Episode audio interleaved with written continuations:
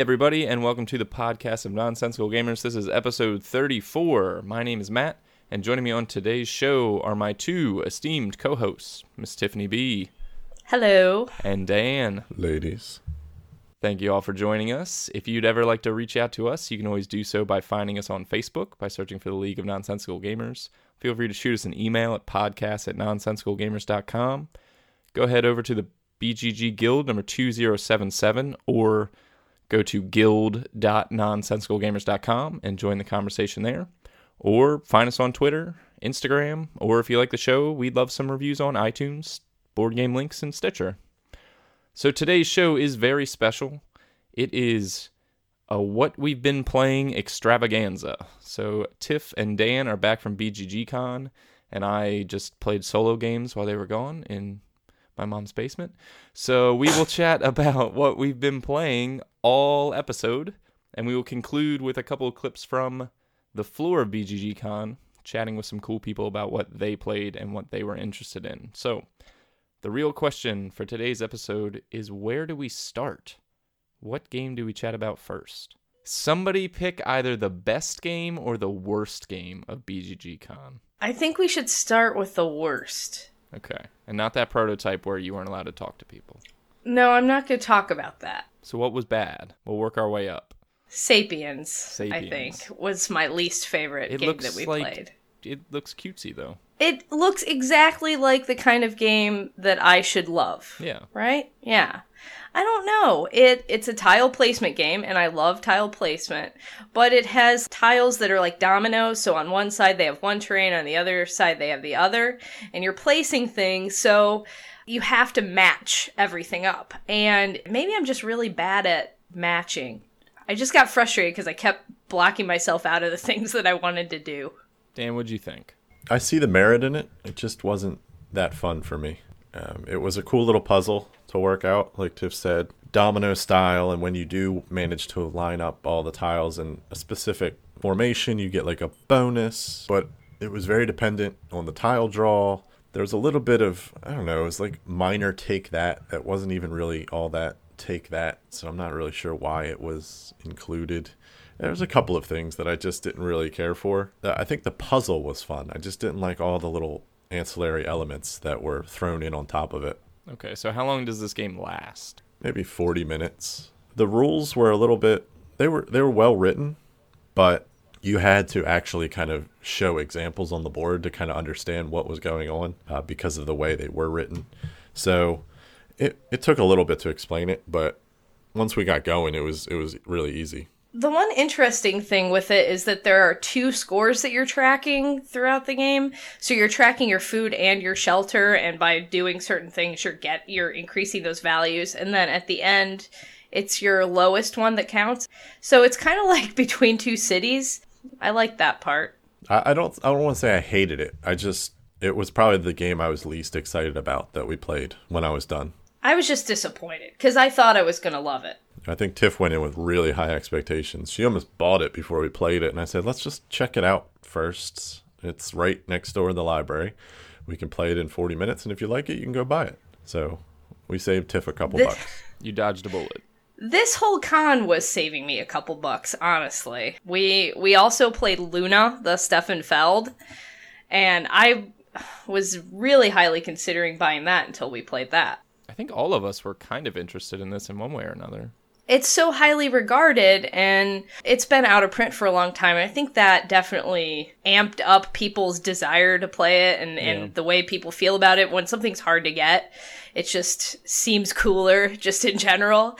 And it's not that it's not cool. It's neat. There's like these different islands that you go on and it's worker placement and you you're taking your novices and you're placing them onto these islands and then taking them off to get things and there's a temple.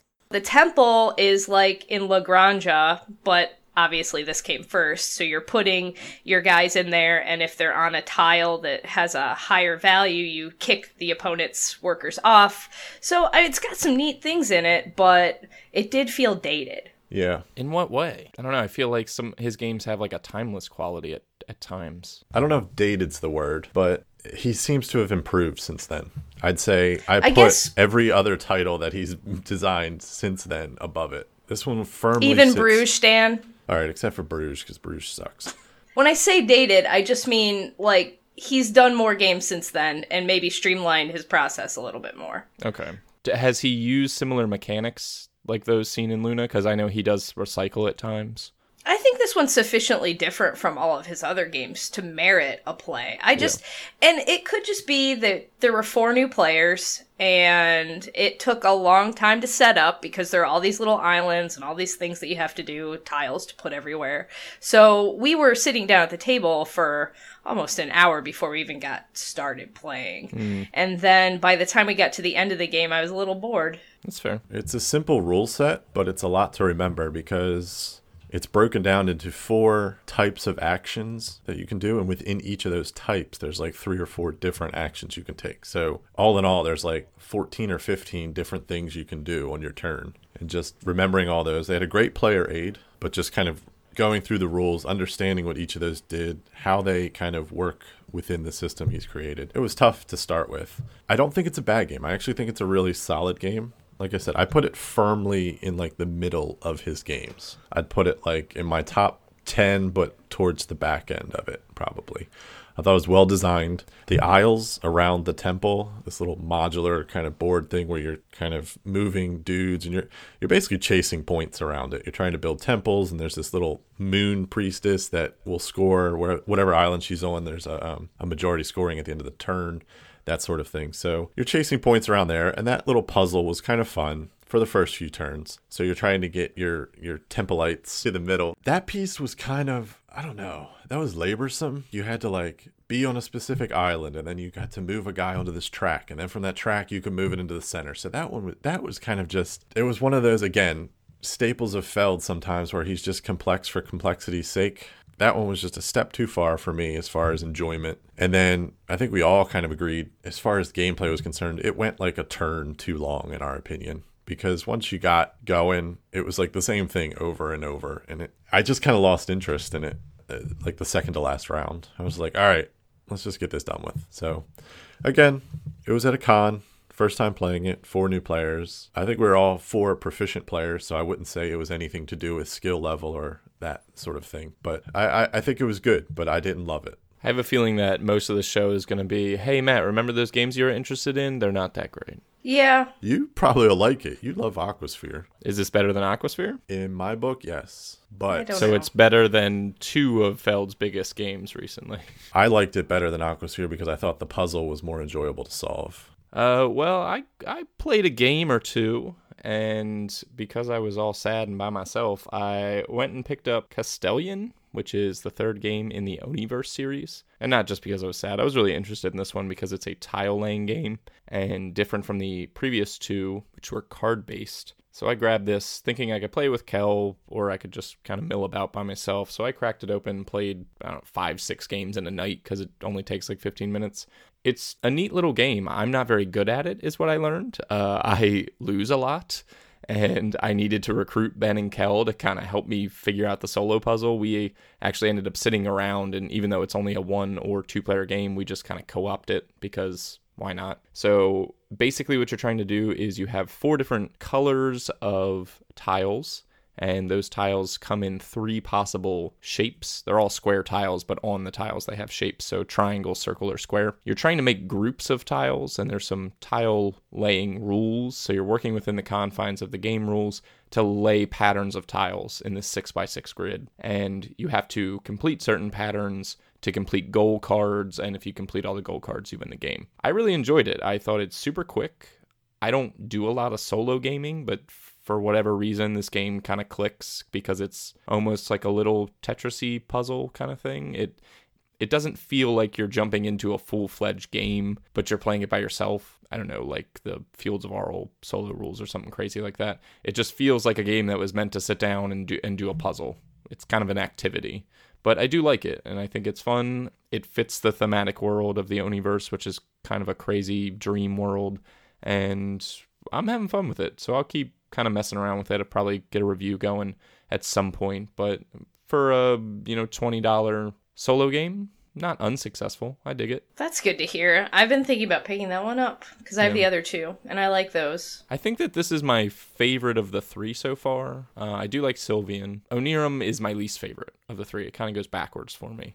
Uh, I just really like tiles. I like the transition. They were originally trying to make this game with cards, and I heard that eventually it just kind of clicked that these should be tiles in this six by six grid. So I like the transformation of the components. Plus, you get another another little tiny meeple guy to go with your other two Tiff. All right, well, let's talk about Shakespeare then.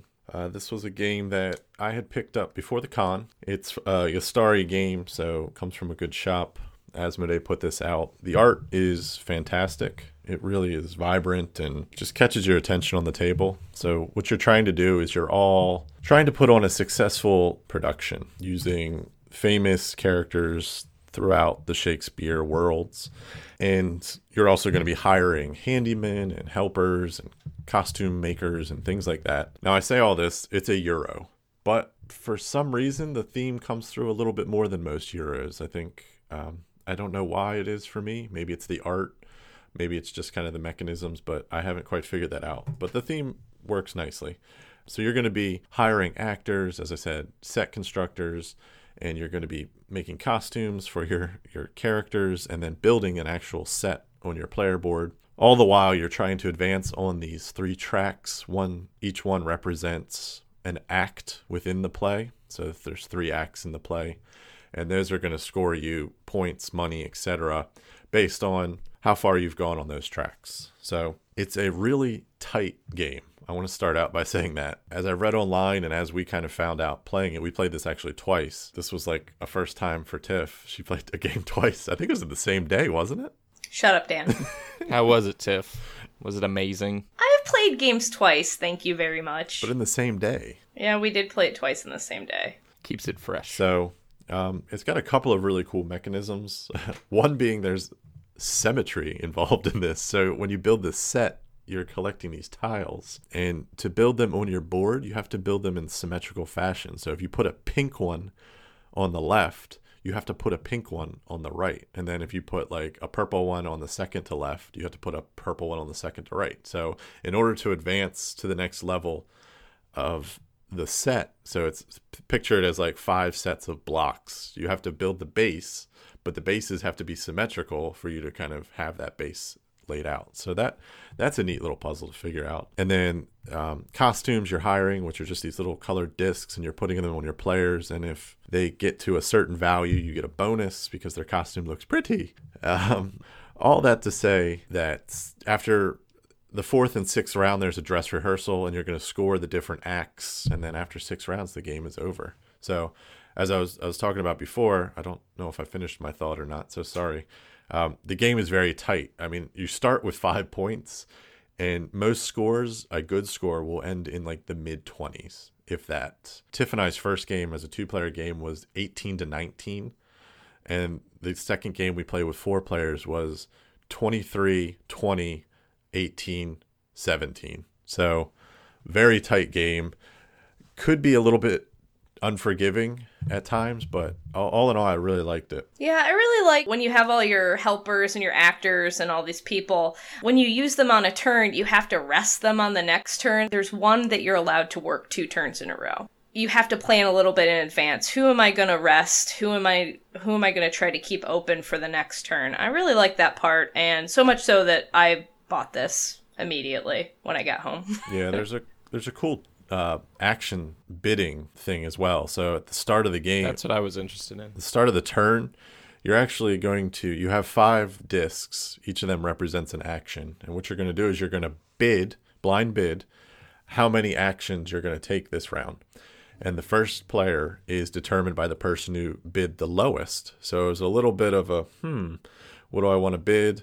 Uh, first player also gets a point, which in this game is huge. And like Tiff said, it also comes into play with how many actors you have available, things like that. So there's a real thinky element. I will admit, when I was reading the rules and I saw this was like the first page, I was like, God damn it, I hate bidding games. But this one works really well and is really uh, integrated and interesting. yeah, I didn't mind the bidding part. So I listened to State of Games recently, and they talked about this game. And I think Tiff, you actually played with those guys, right? Yeah, we played with Daryl and TC. Yeah. So the two two things that I came up one was the bidding mechanic, and apparently it's it's a needed part of the game. That's not how I want to say it. It's a necessity that you need to bid for first player sometimes. Is that correct? Like you can't just coast through with all five actions every turn. It depends. I think, like I said, like Tiff mentioned, the resting puzzle is really kind of interesting because you only have so many workers available to you each turn because you have to X out other ones that you used the turn Yeah. before. So you can bid five and go last, but if you don't have five actions to take, you're just wasting time. Yeah. Yeah. Right. So it's it's really neat trying to figure out where you want to come in. And then the other thing that came up, and you can go listen to their show if you want to hear their thoughts on the matter. But how do you feel about the time length of the game? Uh, I don't agree with what they said. I did listen to that piece of the podcast because I was interested to hear what they said because we played this together. Um, there's just a lot of distractions. It was con setting. People were coming up. It was late. It was late too. too. They had just gotten off work. People were coming up asking about the game, asking about other things, talking to TC, Daryl, Tiff, me, all of it. Like, and it just kind of distracted us. And then we had to go back and figure out what we were trying to do again. So, um, when Tiff and I played it, we played it in under an hour, two player. And I think with four competent people, it can be played in under 90 minutes. Yeah, I'm excited to try it out because everyone's chatting about it. It's not even out yet, is it? Uh, it's just came out. Just came out. Came out last Cool. week. So, Tiff, anything else good? Let's talk about a game you're not going to be able to play for a year. Okay. Um, I thought the perfect like late night con game for this con was Doctor Eureka. Um, Blue Orange put it out in Europe, and it's coming over here sometime next year. It is just like a silly dexterity pattern building game. Uh, in the game, you have three test tubes, and they're filled with these uh, three different colored balls green, orange, and purple.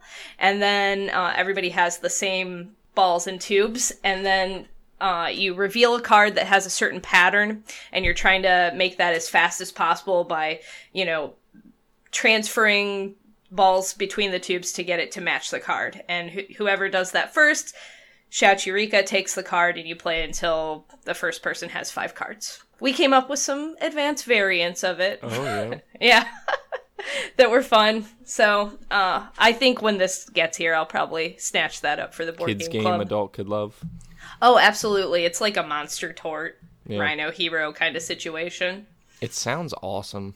It's got a great toy factor, so Yeah. that's always something I look for, but I Was thought your- it was a lot of fun. Was your variant the TC variant where you had to hold all three? Yeah. I got you. I just I can imagine people like spilling marbles all over the place. It did, it happened surprisingly few times where we actually lost one, so Yeah. it was it was fun. I we played it several times in a row, like at the end of one night, and we got to play with Brandon Parsons from Blue Orange, so Nice. it was cool. Very cool. Dan, did you like it even though you don't like fun? I thought it was a cute game. I wouldn't play it like all night, but yeah, it's it's a great little filler to stick in between something that drains your head. Drained your head. All right. Uh so Tiff, did you get to play the Bloody Inn? No, I bought it though. Okay. Well, I got to we got to play it last night and I kind of want to chat about it. Can we chat about it even though you haven't played it? All right, sure. All right. Dan, what did you think of the Bloody Inn? I liked it overall. Um, I think with any card game, so for people who don't know, it's multi-use cards. You're just kind of the theme is you're running this inn and you're trying to attract local travelers and either rob them, kill them, or use them to do your bidding. So it's a really cool little theme. The art's amazing. Just to get that out there first. Um, but with like any multi-use card game and any card-driven game, I think the first play is always going to be slightly tainted because you don't know the cards that are coming out and you don't know how they're going to interact with each other and the combos you can set up and things like that. So this is definitely one that I want to give a second try, but overall I liked I liked what it presented. I thought it was for the price point and the time length. I thought it was um, it had some interesting um, elements. Yeah, it seems to have good variability for the price point. You know, I like this thirty to forty dollar price point, and it's got a lot of different cards, but enough cards that you see regularly where you can actually get a feel for what's in the deck. I was thinking about it today, and I like that by the end of the game, I felt like I had actually learned what was going on in the deck. It's not like those games like La Granja where there's sixty different cards. This game has, you know, 20 different cards that you see a couple copies of, and I liked that it lets you digest the game and, and start thinking combo building a lot easier and a lot faster. Um, I compared this game, Tiff, to Dan's dismay to Bruges because it's got a Bruges element to it, and you can't deny it. The idea that you're so you're grabbing cards and you have control over the cards that you grab, unlike in Bruges where it's a little funkier. But you use the cards from your hand; they're multi-use. You build build like the little buildings with them, the annexes, and those help facilitate storing other cards. In this one, the dead bodies, but in Bruges, you have to store your little nobleman, and then that gives you, you know, money. It gives you abilities and things like that. So the manipulation of the multi-use cards feels very similar to Bruges, and I don't think that's a bad thing. But Dan kind of protested that idea. I do think that they're different, but that was like that that hit me pretty hard. Was like, oh yeah, this feels a lot like Bruges, this little card thing. But it's like Bruges without all the extra junk. Oh, that's encouraging. I would counter with yes, I agree that it had a feel because you're building a building with them, but a lot of multi-use card games have that where you put it down and it acts as something else. So while I understand your Bruges comparison, I think it's more of just a multi-use card comparison in, in general. I think is is a fair statement. Unlike Bruges, again, just countering your point there, I thought that the cards could be used more functionally than in Bruges, where again, Bruges, okay, so they have six uses each, but when it comes down to it, when you get your engine rolling, you are looking for a specific card and a specific color. And this game uh, had a little bit more flexibility in what you could do with the different cards. So again, I agree that it does, but in this game, when you get your engine rolling, when you have a certain number of annexes that do certain things, like they build off of purple cards or they build off of red cards or you need certain cards in your hand like it's the same deal you're looking for specific cards in Bloody Inn just like I, it. I think that's any multi-use card game though. I think I don't think it's specifically a Bruges comparison. I think it's more of a general put this card down, it can be used for this purpose or this purpose, and I need something to trigger it kind of thing. Yeah. So um, but I, I'm not fun, I'm not completely dismissing your comparison. I just think it's uh, it's more general than than just Bruges. it feels Just very much like just Bruges. partially dismissing. It's okay.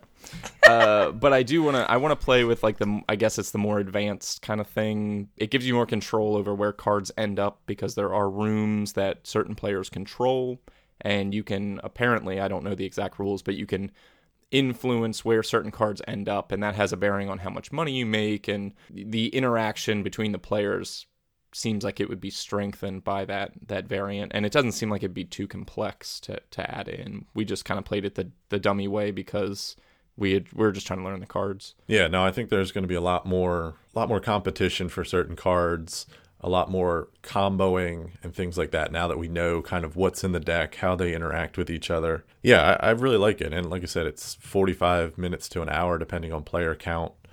Um, there's always cards taken out, so there's a little bit of variability from play to play. yeah Yeah, I, I liked it. don't leave all your dead bodies lying around like i did Yeah, though it's definitely it's definitely one of those games where there's like 20 things you want to do, but you only get two per turn. So it's it's definitely restrictive in that nature. yeah nature. About two turns before the end of the game i was like oh no except i said it in a more expletive way and everyone was like what's going on and i said i can see down the road i've got too many things that need to accomplish and i'm i'm out of actions because i know how many i'm going to get and i'm not going to be able to bury this giant cop that i killed and he's his body's going to lay out and i'm going to get in trouble Nice. Uh so what else do you guys want to talk about more i know more games were played I think you should talk about the Gallerist, Dan. And we talk about the Gallerist. All right. Since you spent five hours playing it, I didn't spend What? five hours playing it. It was like Five hours? three, and there Three was hours? multiple. Stops. You were gone from me for at least four hours, I'll say that. One tiff to was four. counting the hours she's just One to four. She missed me. It's cool, but um, hour number two without dan I got to go play fun games. with the three hours that there was like two or three times where we took a break and we stopped for multiple reasons. One of them being one of the guys i was playing with. So i was playing with the three guys from low player count so uh, travis sean and donnie. So shout out to those guys. It was a really fun game. One of the stoppages was due to what they like to do is shame people like that don't return some of the games to the library in the time limits that they're allotted so like the hot games, you can only have them out for four hours, and then every other game you can have out for eight hours, unless it's overnight, and then you just have to bring it back in the morning. So the first time they just say the game, and then the second time, if you haven't brought it back, they'll start calling out your name, and everyone boos, and it's kind of a big ordeal. Um, the one lady who's doing it was the rudest person I've ever encountered, but that's a different story. But one of the games, when the lady was done reading the list, Donnie goes, "Shit." and he just gets up and he runs. He had to run up to his hotel room because one of the games was his. He had had out for like 17 hours and completely forgotten about. So Oh, that was like a Ruh-roh. 15, 20 minute break right there because we we stopped. We got some drinks. We went to the bathroom while he kind of took care. of He had to go all the way up to his room and elevator service in that hotel is hit or miss because there's so many people using them. So it was just kind of funny. So that was one of the that was like a 20 minute break. So the game all in all I think was probably about a little over 2 hours and that was with me playing for the first time. Uh, the one guy Sean had played once before, but it was a while ago, and he was still kind of getting to grips with the the mechanics as well. So, uh, the game itself was was excellent. I really enjoyed this. Um, this is Vital Lacerda, so Kanban, Vinhos, CO2, those games. Um, and and one thing I found by playing his games is that uh, he makes everything work so smoothly together. He takes like you know 10 different mechanics and systems and just interweaves them so that they're all kind of connected and you, you have to figure out how they work best. And that's just a really interesting uh, puzzle for me to solve. And this game it looks so busy but it really isn't and that's the beauty of it. It's just very streamlined and the actions are simple once you kind of learn them. It's just again it's just figuring out how best to utilize them and the most efficient way to kind of get to your end goal so you're playing as these gallerists which is like this hybrid role of dealer buyer collector that all that kind of stuff basically you're just trying to discover artists buy art low sell it high and have the most money at the end so there's a number of ways you can do that, but that's the gist of it. Um, overall, really liked it. It's a it's a beautiful production. Eagle and Gryphon did a great job there. Uh, the box weighs eight pounds, but within that eight pounds, it's so organized and tight and lovely. It's just it's a joy to look at. Your four hour game can be explained in two No, it can't. Uh, probably teaching it probably take 20, 25 minutes, but I'm not going to do that Yeah. on the podcast. I'm just giving you the gist of it. It's just a really excellent game. That's what I'm going to say. If you have specific questions, ask me. I don't know what you want to hear about. Well, I was interested in what exactly you were doing because I've seen this thing played. We we were playing at the game store and people were playing it behind us, and it did take them like three hours. I think we played three or four games in the time it took them to play. It, it's a game that you need to wrap your head around. It really is. Yeah, it looked like there was a lot going on. Does it? Do you feel like? I mean, you said everything's streamlined together, so I'm assuming that doesn't feel very disjointed. But I mean, things to focus on, different strategies, or is it like you got to do everything? Yeah, so there's there's eight artists that can be discovered in the game, and they can only ever do two pieces of art each. So when you buy a piece of art, you take what's called their signature token, and the signature token goes on this track, and this the signature until you sell it increases as the artist's fame increases.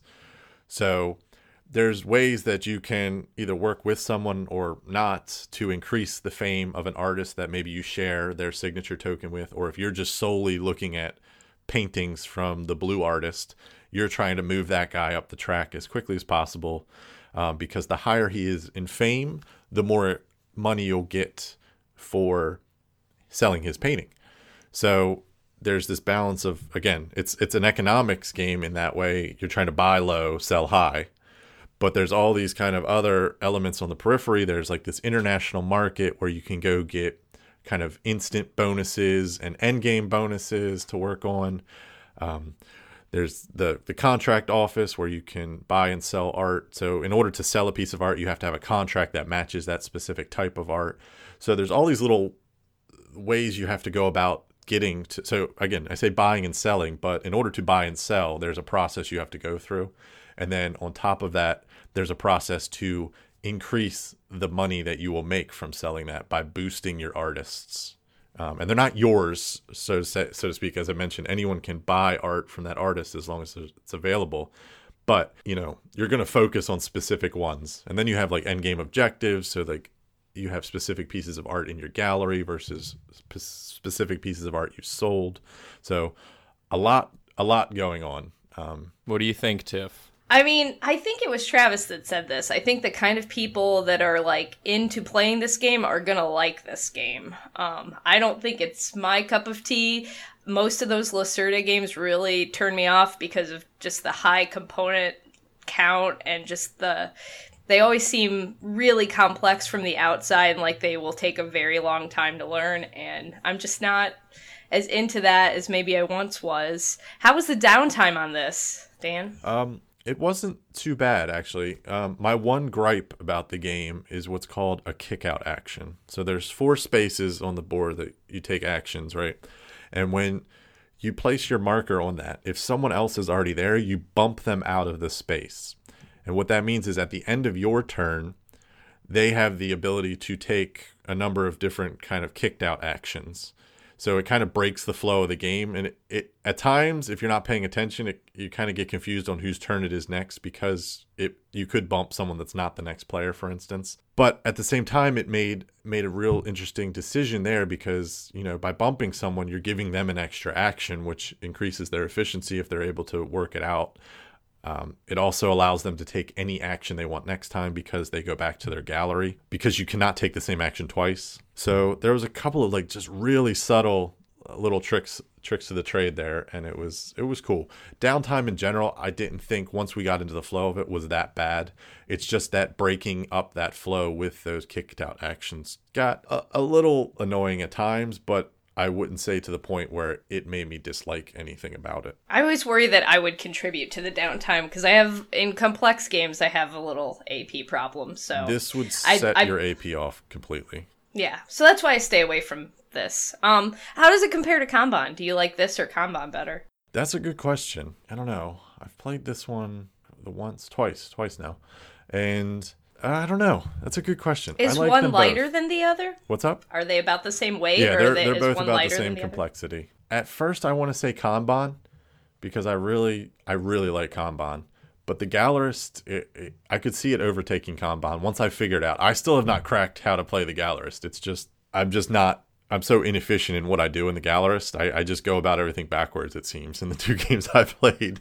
But um, yeah, and Kanban clicked for me, and I understand it, and I think it's got some really neat mechanics. So I think right now, I think I like Kanban more, but it's very, very close. I could see the Gallerist overtaking it. I've heard people say that the theme for Kanban is a little bit more interwoven in with the mechanics. Yes, on- by by far. Um, I would All agree right. with that. I haven't gotten to play any of this guys these these games. But they interest you. They do uh, interest me. I want to play. The problem is that we always have two players, and D- Dan says these games don't really thrive at two players, or we have five players, and that never works. So we I always split off, and I'm the one playing the game with people. While We can three players. We can get three or four these of us and have a Lacerdathon. I've got CO2, Kanban, Gallerist. I've got all of his games but Vinhos. So, and I would love to play. I still have CO2 sitting on my shelf, and people say that could possibly be his best one. So, semi co-op thing. yeah, it's got a lot of interesting mechanics in it. I want to play him. This one is really pretty. It's probably his prettiest looking game. It is. It's got little Yes. easels. It's very nice. Yeah, those easels don't mean anything. They're just a a stretch goal. They're just cool. They're a yeah. All right, Tiff. So Dan's playing four hours of the Gallerist, and you got to play fun games during that. So what happened? I lied. I just sat by myself at the bar, really. That sounds like the best game so far. No, I went it while Dan was doing that. I went checked out the unpub area. Was up on the eleventh floor, so I got to have some fun elevator rides with some dudes and play some prototypes. You It- sound like like a like a little kid who lives in a hotel with his parents or something. Like this is what you do for fun. Yeah, yeah. I think I might have also eaten during that time. So I didn't really actually play games while Dan was playing the Gallerist. I played uh, some prototypes. But if you want me to talk about a game, I'll talk about Automania. Oh yes, I need to hear about Kanban this. Light. Ah, that's what everybody was saying. I didn't. I guess I don't know. Knowing what I know about Kanban and knowing what I know about Automania, I don't think they're that closely related.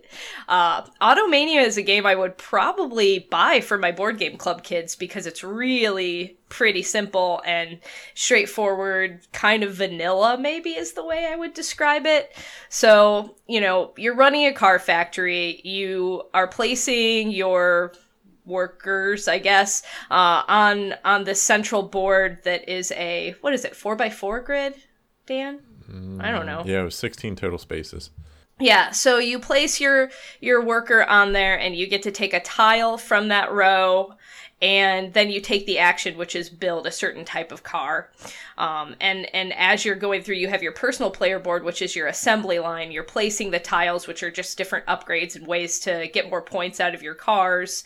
Um, and you just follow that line of tiles that gives you points. You build the car you put it on a ship and then at the end of the round you sell off the cars based on which one is the highest point earner. So the person who had the the highest point card goes first and gets to take whatever reward they wanted. So I don't know. I thought it was it was interesting. I think it would be a good one to teach to younger players, but for me, I don't know. It was a little bit lighter than I don't know. That's if I was playing, to hear you say it was too light.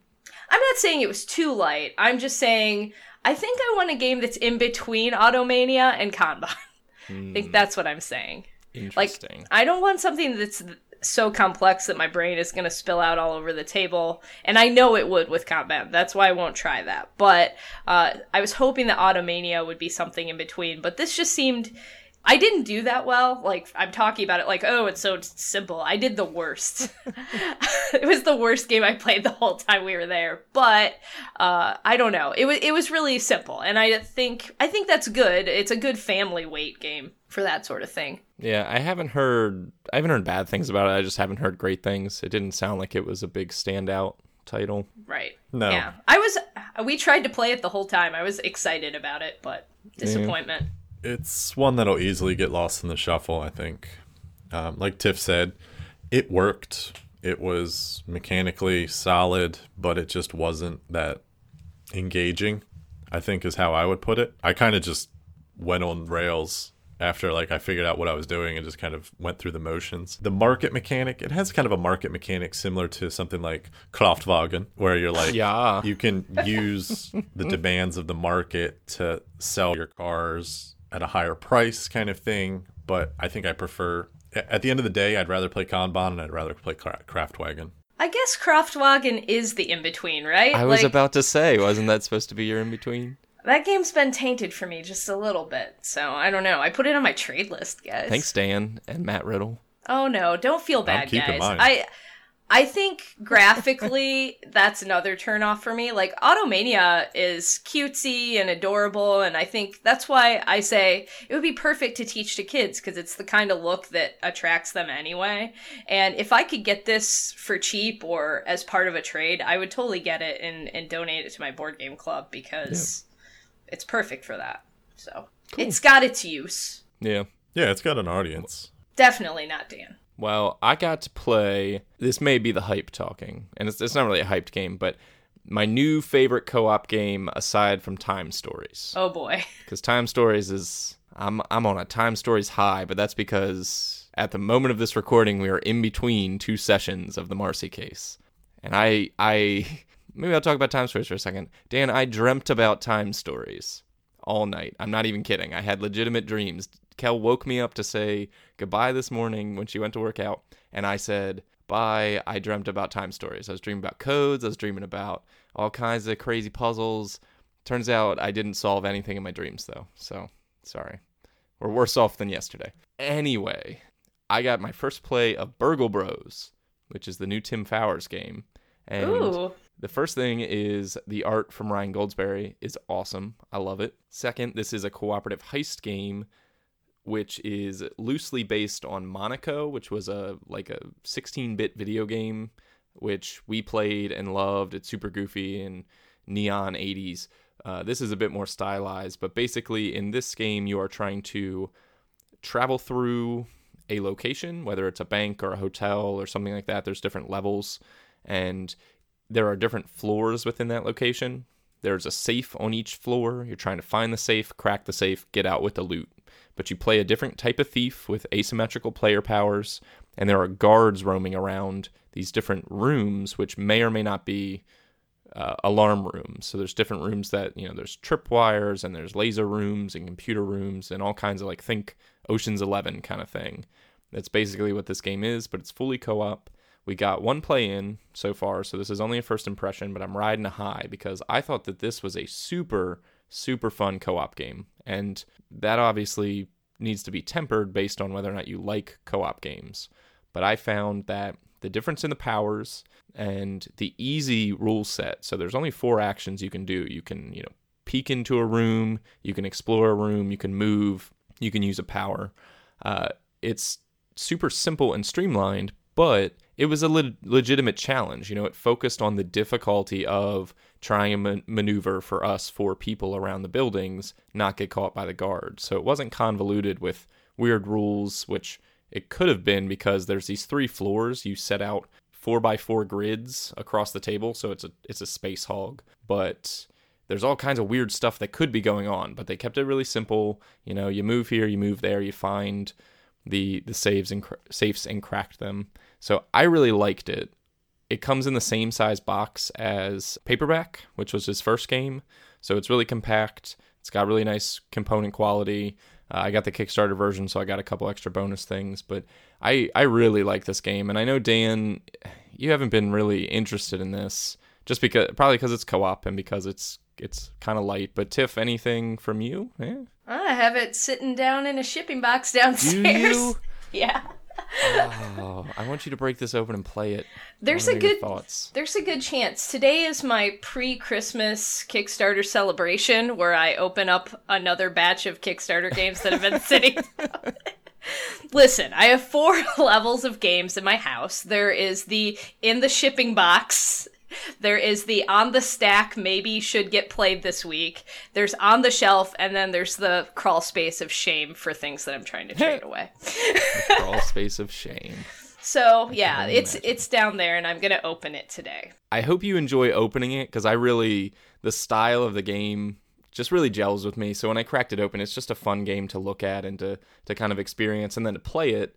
It it just it built off of that for me, and the aesthetic definitely impacts my enjoyment of the game because it it's so well done. But I I hope you like it. I Uh, saw people playing it at BGG Con, and they all looked happy. So I'm hoping that I like it too. I love heist theme, and and Dan, can I can I beg you to play this one day? I don't know. just try I it, told Dan. you I would play on. it last time you wanted to play it. I you you did say that, I was serious. I would play it. but when you talk about it, you're like you're like, yo, why don't you guys just go play Burgle Bros? No, I was saying like that because. Mike was complaining about having to play Palaces of Carrara, which is awesome. Um, Well, he had to Ah, listen to 30 minutes of rules about how to sell marble. So, hey, great game. well, I'm sure, but he was a little, it you know, for I t- him, well, that's why I was giving him an out. I was like, go play Burgle Bros, dude. It's no big deal. Like, he said it with attitude. And I said, hey, don't mess with Burgle Bros. And then we sounded ridiculous because the alliteration of Burgle Bros cannot be said with a serious voice. But Burgle Bros. You're either gonna say it with some sass or just goofily. It's it's fine. you can't say You it. can't not say it with There's- a little bit of funk. There's no normal way to say Burgle Bros. I I would play Burgle Bros. Like you said, the aesthetic is nice. I I don't you know Dan, you co-ops are not my first thing. Dan, what? you might might not realize it. Sometimes you'll say that you'll play a game, but the dead glazed over look in your eye gives away your true feelings. What? your your credo of I'll play any game once sometimes seems like you're doing me a favor. no. no, I said I'd play any game once. I would. I would try any game once. I'm not going to dismiss it outright without having played it. I mm-hmm. like heist games. I like heist movies. I like the theme. I thought what he did with the stickers and the shaped meeples was pretty damn cool. Okay, time out. What's your favorite heist movie? Either Little off topic. the Italian Job or Ocean's Eleven, I think. Good answer. The Italian Job. Yeah, Snatch. the original Ugh. or the Mark Wahlberg version, though. Oh, Mark Wahlberg. Uh, see, I'm a Michael Caine guy. Either way, you're you're gonna get a good movie there. Yeah, Thomas Crown Affair. Thomas Crown Affair is excellent No. as well. It's okay. I like that one. It's not bad. Lock, Stock, and Two Smoking Thomas Crown Affair has one of the best soundtracks of any movie I can remember. It does. it's such a good does. soundtrack. And Pierce Brosnan's so dreamy. He is. Ugh, too much chest hair. Mm. What about those golden eyes? Ooh. Yeah. Got Anyways, him. I'll play Burgle Bros. I I would like I'd like to play it. I can't wait to play it some more. And I've got this. I've already got it lined up for review because I know I'm just gonna I'm gonna play it a bunch and I'm gonna love it. And that's pr- that's pretty much all I played. I'm officially out of games, so you guys need to carry me the rest of the show. All right, let's get into let's get into a quick one here. This one's called Oh My Goods. This is a quick little card game from Alexander Pfister, who designed uh, Broom Service and Mombasa. Your new favorite And, designer. Yeah, I'm really digging this guy, and I really liked this game. This was a, a small little card box, card box. This was a small card game that released at Essen. This was uh, designed for, and I can't think of the the museum off the top of my head, but there's this museum every year at Essen that gets a, a, a designer to design a small box game, and they sell it, and the proceeds go to support the the museum. And last year he did, or was it the year before he did um, Port Royal? Uh, Alexander Pfister did, and then this year he did Oh My Goods or Royal Goods, which is the the German title. And this one is from Lookout Games, and it's just a quick little engine building game. Um, you're taking the role of I don't know a worker in a village, and you're just trying to churn out uh, products. And it's got this really neat little like pressure luck element because in order to trigger the different buildings in your tableau, you need to have resources. And the resources are laid out in two different phases. The the opening market phase where you're going to flip out cards until you get cards that have sun icons on them. Once you get two of those, the market is over. Okay? So whatever resources are left in there is what you kind of have to work on. And now you can look at that market and then you can look at your tableau and say, okay, there's there's two brick in the market and I need two brick and four wheat to trigger this building I'm trying to trigger. So you look at it and you're like, oh, the odds are I don't have a good chance in that second market. So then you can use your hand to supplement any materials that you don't have. And so once you do that, you're going to pick a building, you're gonna, all that good stuff, and then you're going to flip out the second market. And same thing, once you get two sun icons, that market's over. So that's the closing market. And then you're going to take turns back and forth, activating your buildings, uh, building resources. Uh, everything's multi-use cards, so it's it's kind of neat how he does it. So some things can be used to to build, some things can be used to um, make goods, etc. But it, it just had that little slight little pressure luck in that you don't know what's coming out in the market. You might not want to choose a building that you don't have cards to supplement from your hand to make that building churn because if you don't meet the goods requirements, you do nothing that turn. So I really liked it. First eight buildings wins. Um, or sorry, first eight buildings triggers end game, and then person with the most money wins. So, just a quick little mention. I like that one. I know Tiff, you played that with me. I liked it a lot. I will pick that up at some point. Where the heck did you get it? Did you get it from the lookout I got it from shop? Europe, yeah. Is that what you said? From Europe. You call, yeah, you I think I got Europe. it. I, I don't remember if it was in my mind. I think it was in look. I think it was Lookout. I got it from directly. Hello, Europe. Hello, Europe. I'm looking for oh my goods. Um, No, I like it. I mean, there's a lot of game in a small box there, so ton it's kind of game, yeah, and it worked well with two as well. I think it plays up to four, but it worked really well with two as well. I thought so. All right, so we have chatted about a lot of games, so I'm going to put out the final call. Any other awesome games that we want to chat about? Let's prioritize here. I think there are other games, but I bought the ones that I really liked, so we could Yeah. probably just wait. Yeah, I was gonna say we played My Village, but we can talk about that when we do top of the stack next next episode because that was on our top of the stack. I will say uh, Grand Austria Hotel was good, but not at four players, and Antarctica was weird.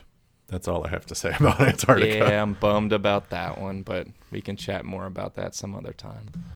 All right, everybody. So that is our show, episode 34 in the bag. We thank you for listening. Remember, if you want to reach out to us, you can do so by finding us on Facebook by searching for the League of Nonsensical Gamers. You can always shoot us an email at podcast at nonsensicalgamers.com. Find us on BGG Guild number 2077 or go to guild.nonsensicalgamers.com. If you want a micro badge, we are handing out Geek Gold for you to rep a tiny Meeple shield. Feel free to hit us up there. Find us on places like Instagram, iTunes reviews, Hearts on Board Game links, and reviews on Stitcher are always appreciated. But really, if you want to chat with us directly, the place to do that is Twitter. Dan, if anybody wants to find out what you've been playing, where do they do that? At League Nonsense or at scandalous underscore nad. You can also check us out on Instagram at the Nonsensical Gamers. We post a lot of pictures. Yep. I'm at Cinnamon Buns on Instagram. spelled stupidly. Tiff, if people want to see what you are playing once and never playing again, where do they do that? I play things more than once. Um, I am at Inept Gamer on Twitter. Perfect. And on Twitter, I am at Cinnamon Buns. Again, I'm spelled stupidly all over the internet, so just type it in and see what pops up. So we will see you next week for episode 35, back to back full episodes. We will see you then. Say goodbye. Toodles. Bye. Bye.